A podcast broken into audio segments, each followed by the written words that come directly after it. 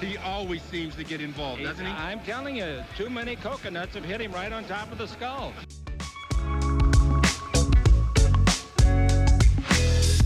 Well, I think uh, Anthony will be a great acquisition. He can do it all.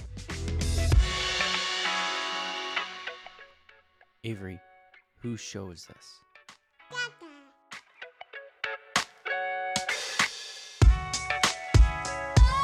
Welcome back, everybody, to the Anthony Irwin Show. I'm Anthony Irwin. Today on the show, we are joined by a good buddy of mine, uh, Kirk Henderson, who is enjoying a fun Mavs season. I, I wouldn't, I wouldn't know. It's been so long uh, since since we've enjoyed a good season.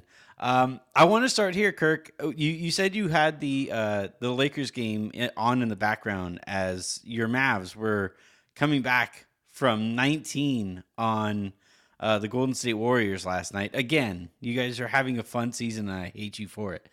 Um, but as as you guys are coming back from that, you look over to the other TV or you have wherever you were watching the Lakers game, and uh, DeAndre Jordan fires a pass that I'm not positive has landed quite yet. Uh, you have, have you uh, you you have quite the history with DeAndre Jordan, him having uh, spent some time in Dallas. Put me in the room with you as he fires that that hilariously off So I'm sitting there in green, pass. I'm sitting in a Spotify green room talking about the game, and all of a sudden the people in the chat are like, DeAndre Jordan's in the game, a DeAndre Jordan sighting. and so it's like it was having on, and then all of a sudden he gets that rebound, he takes a couple of dribbles, and he's like looking, and instead of just giving it to the guy next to him, Mhm. like He he's was mellow. supposed to do, Mhm. he just, you know, he's trying out for the NFL combine and he tries to kill someone in like section 108 of of wherever they are in New Orleans. And it's like, my goodness. They were in man. LA. They were in LA. Oh, they were in LA. Ooh, I was I, I was just really, you know, it, it before the season, you know, everybody it's it's fine. Everybody gets excited about the dudes that join their team. But when another like when a series of fan bases are like, I don't want that for you and I don't like you, that should mean something. Like Jordan is a trash can of a Yeah. player, and he has all for the past five years. He's always tried to do stuff he shouldn't do. He has a remarkable turnover for percentage for a guy who doesn't ever have the ball. so so a couple backstory notes here that I think you're going to enjoy. Um, one, there's a clip going around the internet that uh, shows LeBron, uh, Trevor Ariza, and Russell Westbrook kind of chirping back and forth with Lakers fans who were upset at the game last night. Um, DeAndre Jordan is present for at least two of those. One was, you know, the LeBron one, he was on the court, so there was nobody else really there around him as that little conversation was going on. Uh, but the other two were were happening from the bench, and so DeAndre Jordan sitting there, I'm I'm kind of wondering, like, you know, was he was he looking out for Russ? Was he looking out for Trevor Ariza? The other running theory here, if I keep my tinfoil hat on, is John C. Reilly was at the game last night, and John C. Reilly is starring as Dr. Jer- Jerry Or is he method acting? What's going on?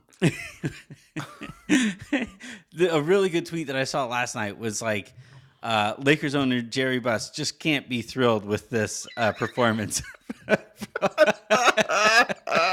That's good. I think that was Daniel Starkind. Um, so, but um, but we were uh, so John C. Reilly's at the game. It's been reported from numerous platforms right now that the Lakers themselves are really upset with this project. Um, that it doesn't necessarily put everybody in the best light.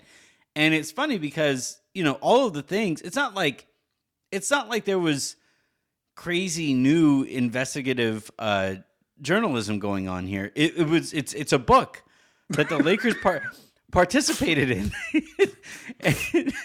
This is like like Jeff Pearlman said has said recently that they were gems when they were when he was writing the book that they were super helpful. At times he was shocked by how how open they were. We're still looking for the guy who did this. so, so so anyway, my theory here is I wonder if DeAndre Jordan was trying to get himself a new contract by trying to hit John C. Reilly with a basketball. Man, just a remarkable series of events. I just I had to open up with something light because uh, you know, I'm essentially recording in a dark dark room right now. I haven't turned on a light since the Lakers lost last night, um, which you know is is not ideal when you have a toddler running running around. But I want to I want I want to uh, I want to start with your Mavs and um, the season that you guys are having. Uh, the last time you and I spoke, and the reason we're talking right now is because the Lakers are getting ready to play the Mavericks uh, tomorrow night. By the time you guys are listening to this, um, the last time you and I spoke, we were kind of talking about Jason Kidd and and the Mavericks were just kind of trudging through mud and getting wins, but it wasn't necessarily pretty. Um, but you know, it's pretty clear at this point that, and I can't believe I'm saying this, the Lakers really miss Kidd. Like they they seriously really miss this guy um, for his ability to connect with uh, stars and, and hold them accountable in ways that nobody on the Lakers' cur- uh, current coaching staff have been able to. Um, beyond just like the hey, uh, Luka is, is is really good and and the Mavericks have kind of bought into the culture. Like, what have you seen from Kidd this year that has really sparked a season that I don't think anybody was really. I, I know I couldn't see coming from him as a coach. Well, what, if you if if we take it all back, everyone who remembers Kidd, Kidd was out of coaching for a year.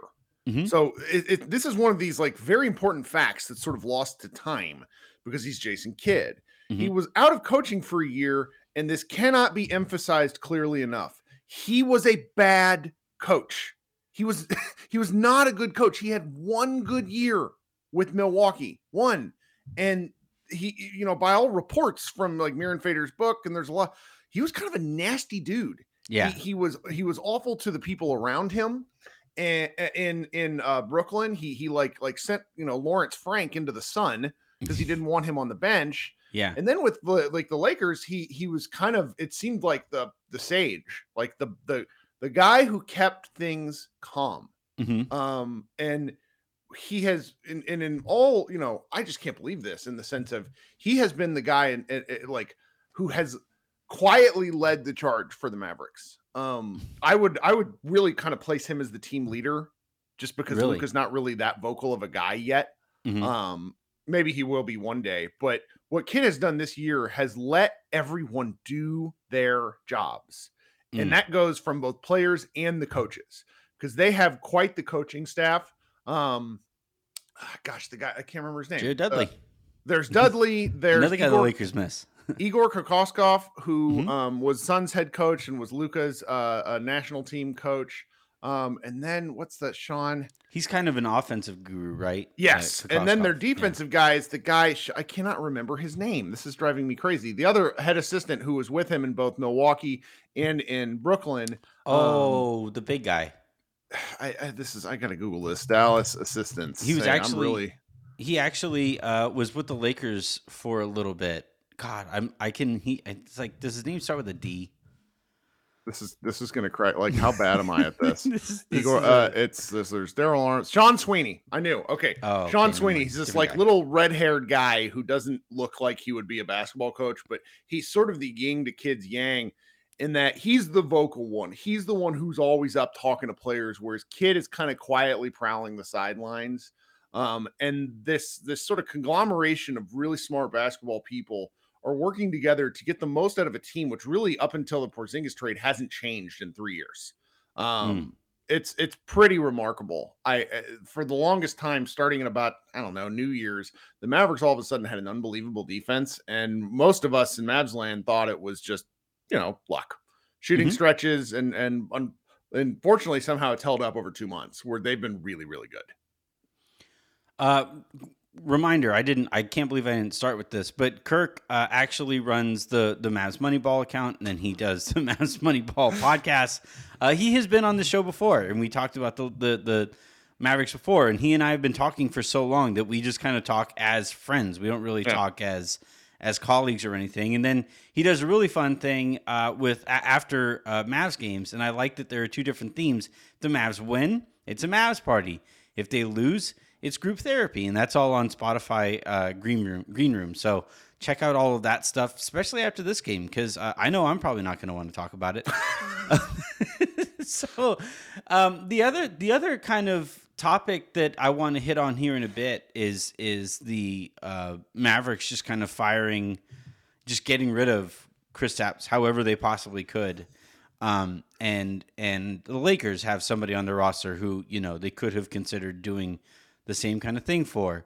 Um, so we'll talk we'll talk a little bit about that here in a bit. But like moving back to Kidd, um, his relationship with Luka is really interesting because you know there was a lot of reporting after Carlisle kind of walks away um, about Carlisle's relationship with Luka and how sometimes that got a little rough sometimes and and um, you know I kind of wonder with Kidd coming in like what's what would you identify as like the the key difference here between Kidd and Carlisle? Because I still feel like Kidd really holds Luka accountable in some ways that it really kind of surprised me earlier in the season. I think he just outright said Luka whines too much about refereeing. Um, that's not something that I would normally hear from coaches about superstars, and I kind of wonder if like a a, a Hall of Fame player has a little bit more leeway to be able to say that kind of a thing about a player and maybe get to that player in ways that you know the Frank Vogels, the Rick Carlisles of the world maybe can't. I mean, it's a fresh voice. Like Luka's been coached and been in, in top tier situations since he was a like young teen. Mhm. Um, you know, you sign a guy to a two hundred and seven million dollar extension, you got to have some sense. I honestly don't think anybody can tell Luka much of anything. He's Hmm. still leading the league in technicals. He's been kind of a big baby, Yeah. pissing me off if I'm Mhm. honest. Um, How long do- over do you think he is today? Well, Coming off uh, that see, Warriors win. It's his his 23rd birthday. birthday. I'm pretty sure he's going to be partying in Los Angeles tonight. I think we should talk about that a little bit later. But Luka Yeah. has been the the relationship there is I think that Kidd has tried to let Luka play through a great deal of stuff and really the Mm. whole team. Um for about a th- if you divide the roster into like thirds, there's guys who have really benefited from increased um responsibility and action. Jalen Brunson's a good example. Mhm. And then there's guys who have absolutely shown that they were playing above their weight before. Um, there's a a, a, a rotation big named Maxi Kleber who is Mhm. quite good, but they ask him Yeah. to do a little too much. And his box score, you can just tell there's games where he doesn't have it, yet he plays like 35 minutes and finishes with three rebounds. And it's like, wh- why? What's Yeah. happening? And so it's like like the the the eventually I'm I'm pretty sure you know they're gonna get more players in here that are of Kidd's ilk that he wants, and I'm gonna be interested to see what they do once that's the case. But that they've managed to squeeze and he's managed to squeeze so much out of the same roster is really interesting. Now they're in like basically the same spot they were in the standings last season. Um, but there's been less Luka, obviously the Porzingis stuff. I mean, he's he's done a real good job. There's going to be some weird clamoring from Mavs fans for Kidd to be Coach of the Year, which like that's not happening. Sorry, guys. Um, but he's That he's done a good job. It would be he- hilarious if the guy that the Lakers didn't want to hire because of PR and still forced upon their also current record. coach. He was bad. Well, that too, that too. But like the the PR was was Yeah. like from what I've heard was was a big part of that. And then but they still made him the highest paid assistant and kind of like that was one of the the the the issues that they had with hiring Ty Lue was that Lue didn't want like he wanted full control of his staff. Rob Pelinka wanted Jason Kidd on the staff. Um, and so they, you know, that and then not wanting to pay Lue for a fourth year heading into it um, means that the Lakers walk away with Vogel and Kidd. Obviously, they give Vogel the the sham extension this last year. Kidd goes to Dallas, and it would be just truly just another little cherry on top of this Lakers season if he walks away with co- Coach of the Year. But I agree with you. I don't think he can. Yeah, yeah. I mean, it's it's something that I'm pleased to have been wrong about. I was not happy with the hire. Mhm. This team had we talked about it last time, I'm sure. The Mavericks have had enough institutional issues over the past five years to where I don't under I I, I don't understand the logic even now. That it's Mhm. worked is good, but Yeah. just bad process, uh, you know, sometimes ends up with good results. Mm-hmm. Um, I, let's let's move on then to to Kristaps and the trade there, which was another one that like you hopped on the uh, spaces that we had for SB Nation after the trade deadline, and you informed us that there were 900 people in your uh, Spotify green room who were all upset about the trade and had no idea what was going on there. And uh, I'm I'm going to be honest, I haven't watched too too much of, of Spencer Dinwiddie um, and Davis Bertans uh, since they've gotten over to uh, Dallas. But is there something to just like getting rid of a toxic presence in an organization? Because sure kind of feels like that's kind of what's going on here with Dallas. It's it's tough because I think under Porzingis was nothing but a professional. He was honest to a fault to where he's probably one of the only professionals who I've actually heard in media go out and and tell you exactly what he's feeling in a really specific professional way that sport like he would just like he'd come out and say and uh, I need more touches. mm-hmm. You know, it's like guys don't do that anymore. And yeah you know, it, he never handled himself in any other way other than sort of wanting more than he was he was given and and but the challenge with him is that his body was never right and likely never will be right. 7 foot 3 people shouldn't move like that. Um and there was just sort of this existential I don't want to call it dread, but there was something hanging over because it the Mavericks were either always trying to reincorporate him or always trying to figure out how to play without him there mm. were very outside of like the opening of 20, uh, 2019 2020 where they started off like 16 and 5 they've been trying to recapture like some glory that was just not going to come back to them um it, it, there was a game actually early that season where Luka hit a killer crawl like step back jumper over LeBron where it was like his arrival moment. Mm-hmm. This is just year 2 then. But they they needed to move on from him because by all accounts and and this is this is me putting together the pieces. Mark mm. Stein basically said that that Toronto and the Mavericks were discussing a deal and yep. Toronto pulled off the table. No one knows why, but then the Mavericks immediately turned around and traded him for what looked like two negative, very almost toxically yeah. bad contracts and mm-hmm. Bertans and but Spencer smaller Dinwiddie. ones. Yeah, basically trading one pile of shit for 2 mm-hmm. Um, that was that that was the gist. And, it's easier to move a smaller pile of shit in theory yeah mm-hmm. and, and and i can't help but think that why toronto pulled off had to do with the fact that their medical staff said absolutely not to this guy. And the mavericks at that point maybe mark cuban maybe nico someone finally got through and said you are playing on borrowed time here. You have to move this before it becomes an anchor to the franchise. Because mm. he's still got two more years after this season. Yeah. I mean, it, look, like one of the things that I talked about in the lowdown uh, after last night's game with the Lakers was, you know, part of the reason why the Lakers didn't want to move Russ, and I think it's a little easier, I think, for Dallas here because Kristaps wasn't their mistake, right? Like Nico didn't trade for Kristaps, mm. and so and thus it's a lot easier uh, to to just kind of rip the band-aid off one of the things here that was going on, and it's been reported um, a few times over with the Lakers trade deadline and not moving Russ and not because they were they were offered a pick swap with Houston, um, and, and, and it didn't have to be an outright pick that would go to Houston to swap uh, Russ for John Wall. And part of the the issue there uh, uh, that has been reported um, is that Pelinka and the people who made the decision to trade for Russ didn't immediately want to acknowledge, yep, yeah, we screwed that one up, you know? Uh, and yet, the message that you kind of send indirectly when you stand pat at a trade deadline where everybody knows that your team isn't good enough is, yeah, we just suck this year. Mm-hmm. We aren't gonna we aren't going to compete.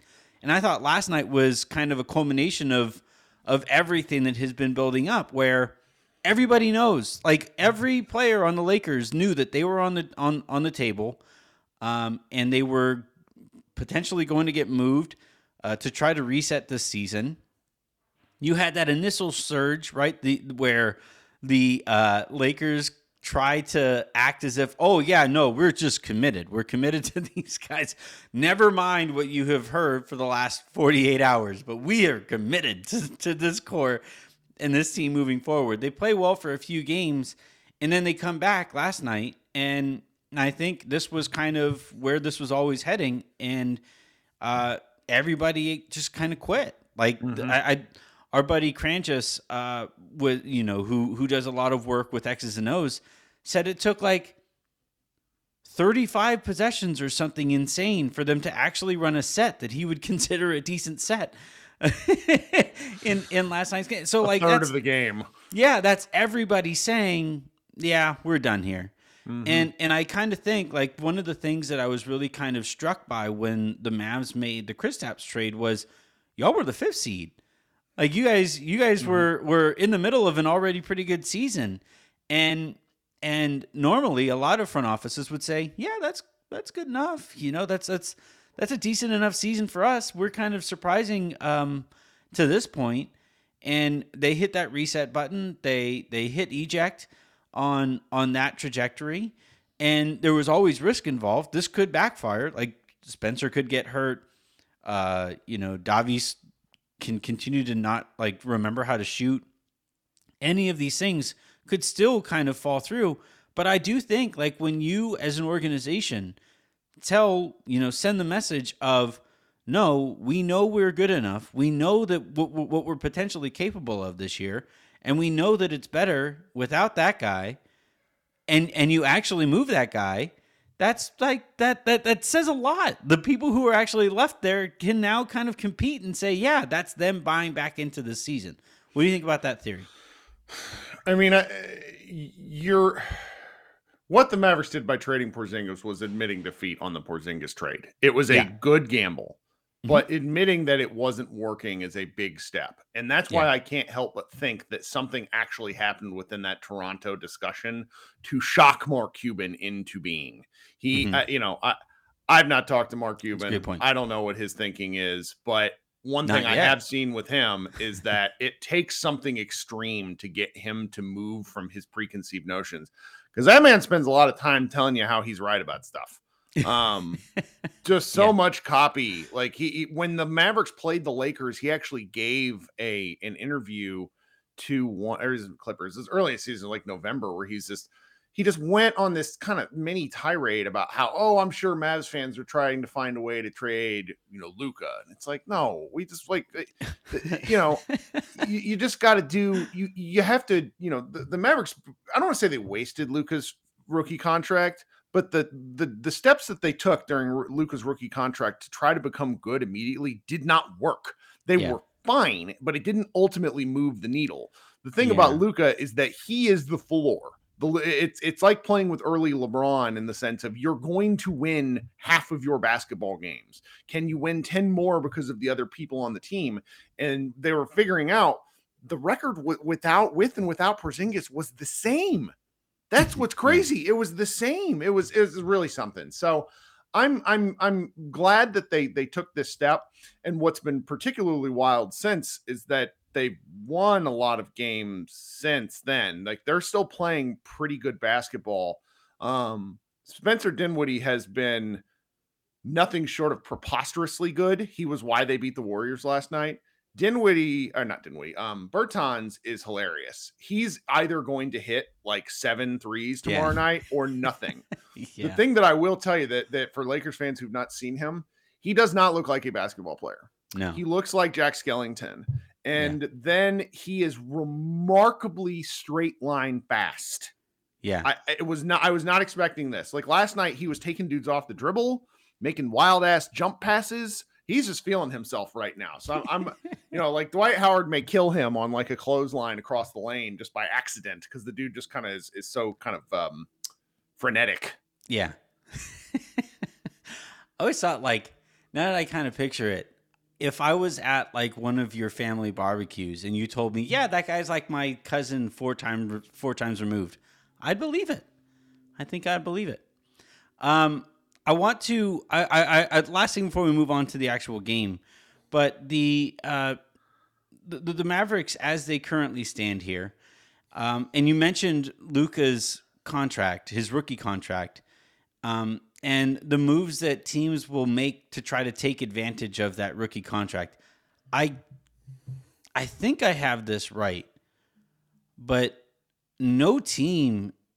Oh, I guess no team since would it be like Duncan or Co- yeah, it would have to be Duncan or Kobe has won a championship with their best or second best player on a rookie contract, or definitely best player on a rookie contract. I mean, Giannis is probably like the youngest dude to be in that range. Like there just isn't most most teams that are that are contenders. The core of the team, the first they have like four or five top seventy five guys in the league. That's what Yeah. one and like and and one thing the Mavericks just didn't completely misplayed that because they might have two right now, for example. Um, and then it's it's usually just guys that are in their late twenties and early thirties. I mean, that's kind of the the deal. Like you're you're you're you're an assembled cast of guys put together over time. And any team, New Orleans is a great example of this. When they had AD, you just anytime you try to jump the line in team Yeah. building, it doesn't Yes. happen. Like the mm-hmm. you, you get these these incredible teams like the Thunder who who make it all the way, you know, like they did in 2011, 2012. The Grizzlies are probably the most recent example of a team that's really built themselves up through traditional building, like no skipping of the line. They've just ran a smart program. Um, but it's it's and they're going it to get a pick from frustrating. the Lakers this year. it was frustrating. I, I will tell you, it was it was very frustrating watching them do this because I thought that Luka should have been the guy pretty early on in his rookie year. I don't necessarily and, and Haralabob, um, and then he also said, like, I don't understand the impetus to need to jump ahead. Like, what were we doing that for? You you cut out for a second. What was the first thing that Haralabob said? he he said that like more or less that that the Mavericks, you know, he he was not involved in that trade. Like he didn't have a say, which is bizarre hmm. because he was, you know, it's like purely Yeah. a Donnie Nelson move. I'm not sure how much that's true because you know it's easy to say. yeah, you always hindsight. have. Yeah, But then it's it's also it's like what was the rush to surround Luka? Like what was the rush to become um a contender or a try to become a contender? And the answer is when a guy like Porzingis is on the table, you have to be willing to take that risk. But it just didn't work. yeah. I I guess for me it comes down to like it takes an insanely special player to be ready to win a championship in their first like four or five seasons. Like Mhm. that's that's it's really really rare. Duncan is an incredibly rare player in that sense. Um, and Kobe, like Kobe was on, you know, something close to his rookie contract, but he had Shaq next to him. You know, that certainly helps.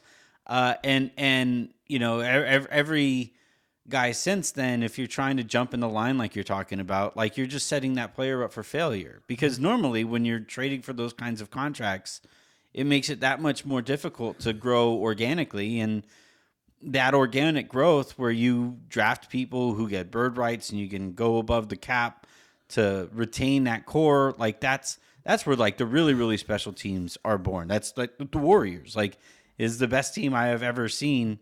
And uh you know a lot of it was was was organic growth because they didn't try too hard uh, until a situation presented itself where it was like a no-brainer. Yeah sure we'll add kevin durant. Um, but you know that that patience is really important. It's something that these Lakers are are, are frankly um, lacking. Um, all right, let's move on to the game itself. The Lakers, uh, after losing to New Orleans, uh, that means they're going to have to now win a game that I didn't consider winnable before. Uh, you mentioned Luka's birthday and the win against Golden State. They probably got into LA uh, last night with plenty of time for him to go out and celebrate his birthday. Can I rely on Puffy Luka to help the Lakers get a win that they might nor- not normally? I'm going to be interested to see how they play. If the Mavericks look like crap at the start of the game, I'm not going to be surprised. But if they don't shake the rust by the end of of like I don't know the 18 minute mark of the game, then that will be really worth noting. Um, this is so interesting to me because the, I don't understand how the Mavericks defense really works. I'm just not going to lie to people. Yeah. It, it shouldn't work. And Almost- yet it Almost nobody understands defense, anyways. Right. I mean, I watch this stuff and you see stuff like on individual plays, but I just man, it's it's gonna be it's it's if the Lakers go small, like uh, that was what happened against the Warriors. The Mavericks went real small. I'd love to see that. I don't really want to see a bunch of bigs in this game, but Frank Vogel can't help himself. It doesn't seem like. Um, Mhm. so I'm I'm really not. This could be a a absolutely horrendous national television game of between two teams who have like generational offensive talent that can't score the ball. Wait, this game's a, this game is going to be on national TV. TNT, pretty sure. Son of a biscuit. All right. Well, that means everybody, if you guys are listening to this, tune in for the pressure cooker. Yay. All right. Well, thank you very much, Kirk, for, for hopping on and talking about this. It's it's so interesting to me. I mean, I, I'm a Lakers fan, so I'm go- always going to do this just inherently. But anytime I see something going on with another team, I kind of relate it back to like, oh, I wonder what what that would look like if the Lakers did that. And when the when the Mavericks pulled off that Porzingis trade, that everybody kind of laughed at in the moment, myself included. You know, I, that's one of those moves that sometimes it's a gamble. Don't get me wrong. There are ways that this could still backfire or could have backfired right from the get go. Um, but when a team does that and shows that willingness to win or or, or willingness to to lose, honestly, because that's that's what a gamble is. Um, it kind of shows to the rest of the team and the rest of the organization that yeah, that's we're trying still. And I think last night, uh, if you guys are listening to this and have already heard the lowdown, uh, I just think the Lakers have received that message from the from the front office that like, no, we are not. Um, check out uh, Kirk stuff all over at MavsMoneyball.com. Uh, check out the Mavs party that will go on after the Lakers game against uh, the Mavericks. Just Tuesday. assuming a loss. Oh yeah, yeah. We know how this is going. Harrison and I on the lounge last week, we talked about uh, our expectations for the rest of the year, and Harrison was like shocked and befuddled that I would that I would go so far as to say that I don't think the Lakers are even going to make the uh, play-in game. Um, I still I feel even strong more strongly that way. Now it turns out. Um, but yeah, check out MavsMoneyball.com, uh, the Mavs Moneyball podcast feed, and uh, his work on Green Room. They're doing incredible work over there at Mavs Moneyball. Um, so you're going to want to check out all of that to get yourselves informed about tomorrow night's game. Thanks very much, Kirk. We'll talk to you next time. Bye.